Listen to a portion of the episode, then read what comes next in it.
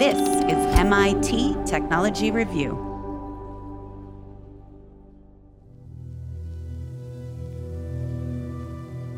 In the spring of 2012, 6 men went into an abandoned copper mine outside of a small town in southwestern China. The workers were there to clear bat droppings. But shortly after, all of them got sick with a respiratory disease. They had tight chests, fever, and flu-like symptoms. No one could figure out what it was. It was a mystery illness. And within a few months, 3 of them would die. So what happened in that mine? In 2020, reporters from all over the world went to the town to try and find out. Answers had been hard to come by. We found the road to the mine, blocked by angry men. Clearly they aren't going to let us pass. They're telling us there are wild elephants on the road. Before we found that mine, we found this. Angry men shouting at us to leave. We've just been chased off. More blocked roads. More blank stares. Whatever is down there, they don't want us to see. The reason reporters wanted to get to the mine? It was here that Chinese virologists from Wuhan had discovered a virus similar to COVID-19. They had made expeditions to the mine after the workers died, traveling almost 1,000 miles to catch bats and to collect samples. They were looking for the seeds of future pandemics. But the reporters hadn't learned the location of the mine from any official reporter's statement. Instead, they'd been directed there by an anonymous figure on the internet. I wouldn't call myself an expert, but like more of an amateur sleuth. I never thought out that I would end up investigating all of this. Like it was more like going deep into a rabbit hole. What he found in that rabbit hole has stoked profound and disturbing suspicions about whether a bat virus collected in a mine like this somehow got loose and caused COVID-19. It's not a story that China is eager to have journalists look into, but it is a story that seems important to understanding where the pandemic could have come from. And it was this anonymous figure, who goes by the name The Seeker, who found documents that told us a story that China didn't. So how did an anonymous account on Twitter become so influential in the search for the origins of COVID-19? How did he change what we know? And should we even trust him? I'm Antonio Regalado, and this is Curious Coincidence, a show about the search for the origins of COVID-19. I first heard the story of the mysterious mine shaft from another reporter. My name is Rowan Jacobson, and I'm a longtime science journalist. Rowan had traveled to Yunnan province, where that mine is, before the pandemic. And he's been in bat caves too, although not in China. I had been in a bat cave in Kentucky, actually, for a completely different story. But these people took me into their private bat cave. They said, try not to touch any of the guano anywhere because you can pick up all kinds of diseases from these bats. And I didn't really take it seriously at the time. But in retrospect, I kind of think like that was dumb. Were you able to keep the guano off you, or is it inevitable that you get guano on you? Yeah, so it's dark in the cave and you like start to, slip because the ground is uneven and you put your hand out and suddenly you have a fistful of guano. So yeah, no. In early 2020, I crossed paths with Rowan. We were both looking into the idea that a lab accident had sparked COVID-19. Rowan hadn't started with that premise, though. In fact, he'd first set out to write a hero story about ecologists who study bat viruses in China. The sorts of viruses that might jump to humans. What Rowan had started to understand was that those bat virus hunters he wanted to write about, their home base was at the Wuhan Institute of Virology. At that time, I didn't realize that Wuhan was the absolute epicenter for the world in coronavirus research and experimentation. I suddenly realized how really bizarre it was, this coincidence, if it was a coincidence, that these viruses that are only found in South China and Southeast Asia were breaking out in a random city 1,000 miles away from there that just happens to have the one lab in the world that did have those viruses in its database. In the course of reporting this story, Rowan had a U-turn in how he himself was thinking about it. It was super strange. It's actually one of the strangest moments of my journalistic career. So the scientists that were closely involved right from the get-go said, this is a conspiracy theory. And then a lot of journalists pretty much just bought that and went with it. And it was partly because the science was really unfamiliar and partly because these were, very sort of high-level, respectable scientists who were saying this. The first people who were really actively questioning that narrative were on Twitter, and you get a lot of nuts on Twitter. That put Rowan in a difficult situation. He's a science reporter. He's supposed to believe the scientists. But these anonymous accounts on Twitter were making some good points. I was questioning the narrative in my head, but I wasn't saying anything about it. And I suspected that that was true for other people as well, who were somewhat familiar with the science. So then I slowly did find people on Twitter who were, all using assumed names, which is never a good sign for authenticity. But their arguments were pretty good. And so I sort of started following them. Rowan had pieced together the story of the mine shaft from these online detectives. By the summer of 2020, an informal group was gathering on Twitter to share theories and trade evidence. And they went by an acronym, DRASTIC.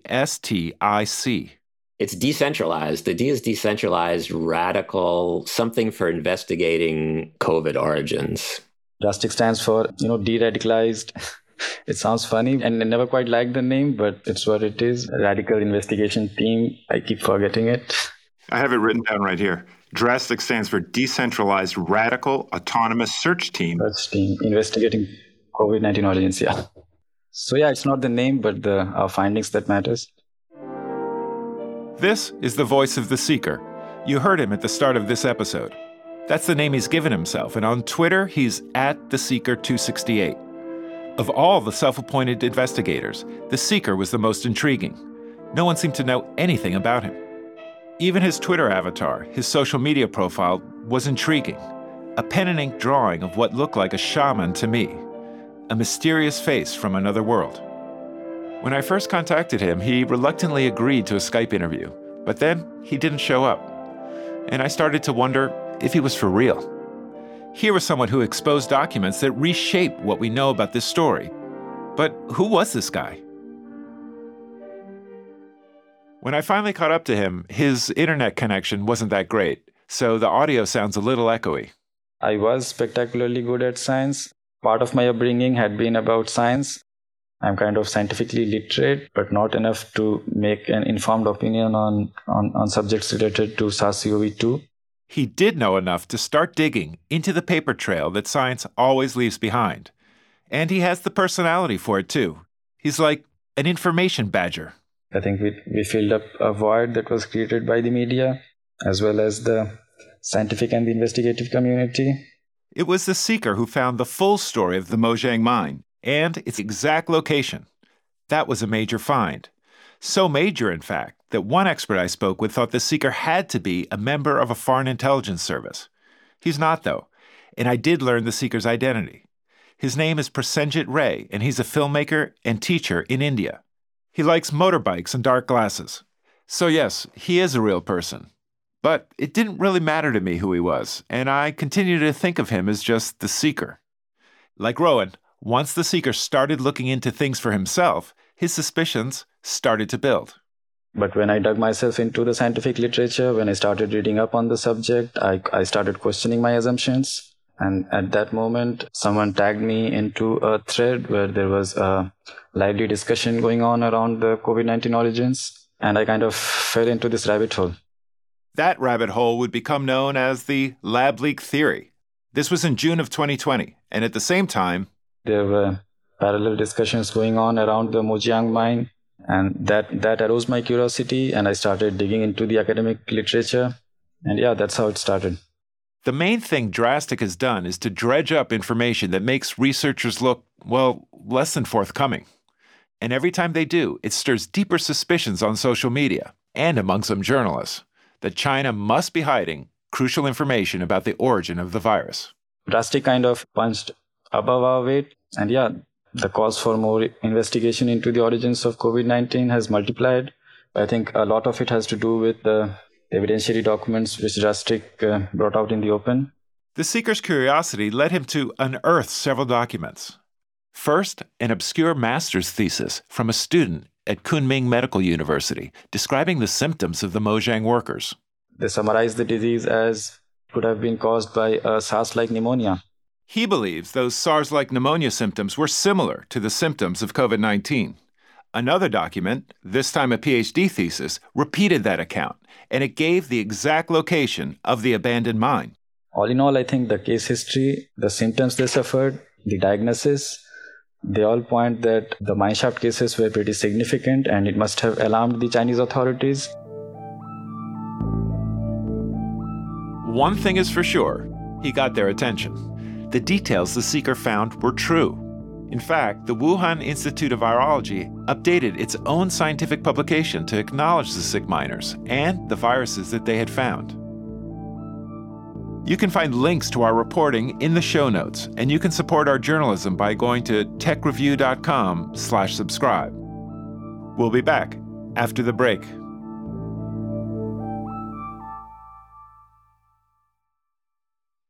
Support for this podcast comes from MIT Technology Review's Pandemic Technology Project. It's funded in part by a grant from the Rockefeller Foundation. Compete with compute. The technologies that power business are becoming smarter and faster than ever before. Join MIT Technology Review and experts from AMD, Google, Akamai, and more for our third annual Future Compute Conference, May 3rd and 4th on the MIT campus in Cambridge, Massachusetts. Full details at futurecomputemit.com.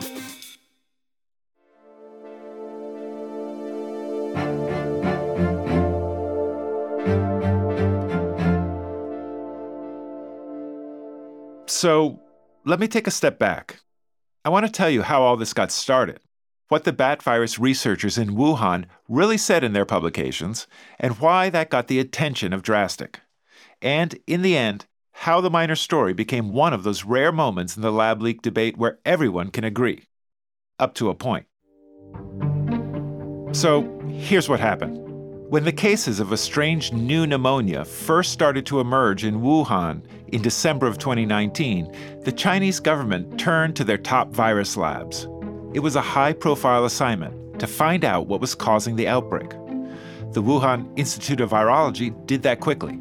In a few days, they'd isolated and sequenced the new germ. They published their detailed analysis in an important scientific journal called Nature. It was a landmark result, and they had compared SARS coronavirus 2 to every other virus in their database. And those computer searches showed that it was a 96% match to a virus that they'd seen before, and were calling RATG13. So, two viruses that were something like second cousins. But it's what the Wuhan Institute's researchers didn't say that got DRASTIC's attention. They didn't say clearly that RATG13 had come from that mine. They didn't mention the sick workers or their symptoms. And they didn't immediately disclose a handful of other viruses, also similar to SARS coronavirus 2, and which they also knew about. To the amateur sleuths in DRASTIC, all that looks mighty suspicious, like a scientific version of those men blocking the path to the mine shaft. While we weren't able to tape an interview for this podcast with the Wuhan Institute of Virology, we did talk to its top bat virus researcher for an article on our website. It's called Meet the Scientist at the Center of the COVID Lab Leak Controversy, and you can find it in the show notes or at technologyreview.com. The behaving is not consistent with scientists trying to establish what the hell really happened. It's consistent with them actually trying to cover up a lab leak. This is Yuri Dagan. Along with The Seeker, he's one of the key figures in DRASTIC. He's speaking to a media website called Rebel Wisdom. His day job is running a small biotech company involved in longevity research. But in 2020, he published a piece on Medium, pulling together clues that could point to a laboratory accident related to a genetic engineering project gone wrong. And since then, he's only become more certain. There has been, I'd say, a steady trickle of circumstantial evidence, none of which is like huge, but, starting to make the totality of all these little nuggets on the lab leak side of the scales weigh pretty heavily. Steady trickles, piles of nuggets? What does it really add up to? I asked The Seeker. So we have 6 miners who became sick, and I guess 3 who died from a disease that looks a lot like the pneumonia that's caused by SARS-CoV-2. So all that seems definitely worth mentioning. You call it obfuscation. What do you think their goal was? It may be due to competitive reasons, but it never found a mention in the official list of China CDC cases for unexplained pneumonia. I think there's a good chance that there was an effort to cover up the cases. In the fall of 2020, the Wuhan Institute itself updated their earlier paper in the journal Nature, confirming most of what the Seeker had found. Yes, there were sick miners. Yes, we found RATG13 in the same cave. Yes, we even found a bunch of other viruses. But no, they said, there was no evidence that the miners had died of COVID-19. I think it was late admission, and it was due to the fact that there was a pressure from the scientific community, maybe even from the journals, to issue an addendum. But yeah, it came late and little. You're saying that there's a lot of unanswered questions. Are you continuing to do research onto the question of the origin of the virus? And what is it that you're looking for now? We would like to have independent access to all the samples from the mine. We know that they had projects to carry out certain experiments which are deemed controversial by the scientific community. And they had more than 1,300 samples from the mine. They had the concepts, they knew the techniques, and they have the knowledge and experience. And they had the state-funded grants in place to work on the mine shaft samples. And I think they are critical pieces of information that could be followed up. We need on-site access to go beyond and follow the leads. In fact, the Seeker did encourage journalists to follow those leads, starting with the location of the Mojiang mine. A dozen journalists from various networks from around the world, they tried to visit the mine. I think we also know that the area is under camera surveillance, and people have been given strict orders to obstruct journalists from visiting the mine. What do you think is the reason to block access to the mine or hide it? I mean, it could be a dangerous mine if this is where these viruses are coming from. I think one of the reasons could be, it's one of my favorite hypotheses that, my favorite conspiracy theory, that there's a lab just a few hundred meters from the exact location from the entry of the mine. And we know that there are two structures. Two structures came up around 2015, and it still hasn't been ruled out that the two structures are sort of a field lab, or at least a place to store equipments and, somehow related to the sampling of the mine. It could be one of the reasons that the journalists aren't allowed anywhere near the mine shaft. Wait, a secret mountain lab? It sounds like guesswork, but the Seeker's information has been influential. In the fall of 2020, I received an unexpected email from the White House. An official there wanted to share clues pointing to a laboratory accident. And it turned out to be the miner's story. The Seeker's find had reached security officials at the highest level in Washington. But I honestly wondered, is this all they have? With all their spies and wiretaps and experts? It was just remarkable. The clues were coming from an anonymous young man half a world away. Do you wish you had become a scientist, or do you wish so now? I mean, are you having a sort of unlikely scientific career? No, maybe as a journalist, I could or I would, but no, not as a scientist, I guess. You are doing a kind of a journalism already, investigative journalism involving documents. Can you give us your analysis of how well the media or how poorly the media is done covering the origins? I think we deserved a better answer than the media has given us.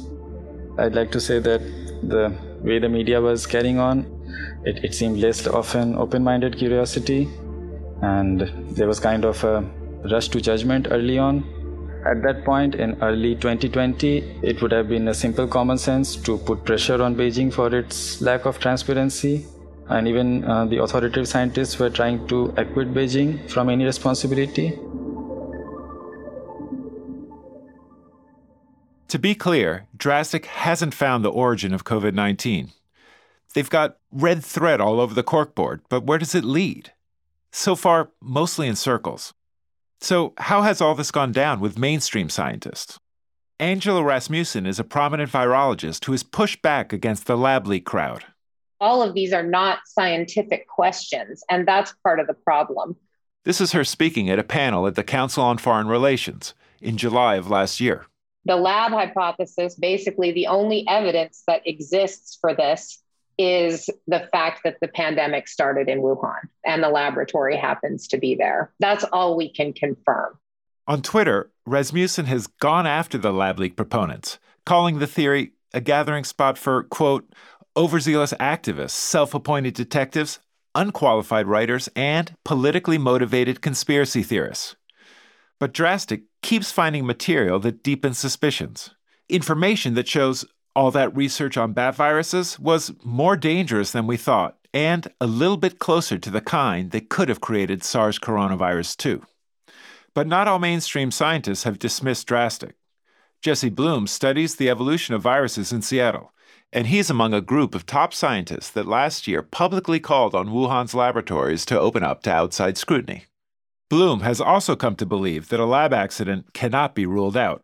If you're just collecting viruses from a region where you think there could be viruses with the potential to cause a pandemic, you could just end up collecting something that could cause a pandemic. So, for instance, we know that the Mojiang mines were being researched because there were 6 miners who'd come down with a SARS-like pneumonia working in those mines. So that suggests that there are already viruses in the Mojiang mines that are at least not that far away from being able to infect humans and cause a pandemic.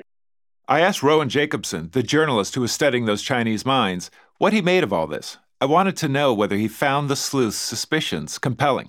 None of that information was like a sign of guilt. It was just a sign that they were intentionally not talking about what they had been up to. Maybe the most significant part of that whole story was that they didn't want to talk about it for some reason. If you're charitable, you could say they knew it looked bad, so they tried to hide it. They made a bad decision and tried to just cover it up because they knew it looked suspicious. But the other option is that there are some things to uncover that are more damning.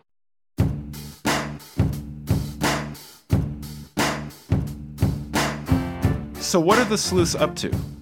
They're trying to create a circumstantial case, putting scientists at the scene of the outbreak. And that's the easy part. That's the curious coincidence. But then, also, what I think of as consciousness of guilt. Why weren't the Chinese crystal clear about those sick miners? And other things, too. Are these behaviors of a guilty mind, meant to draw attention away from the truth? Or are these just more coincidences? Events that only fit a pattern if you believe in conspiracies.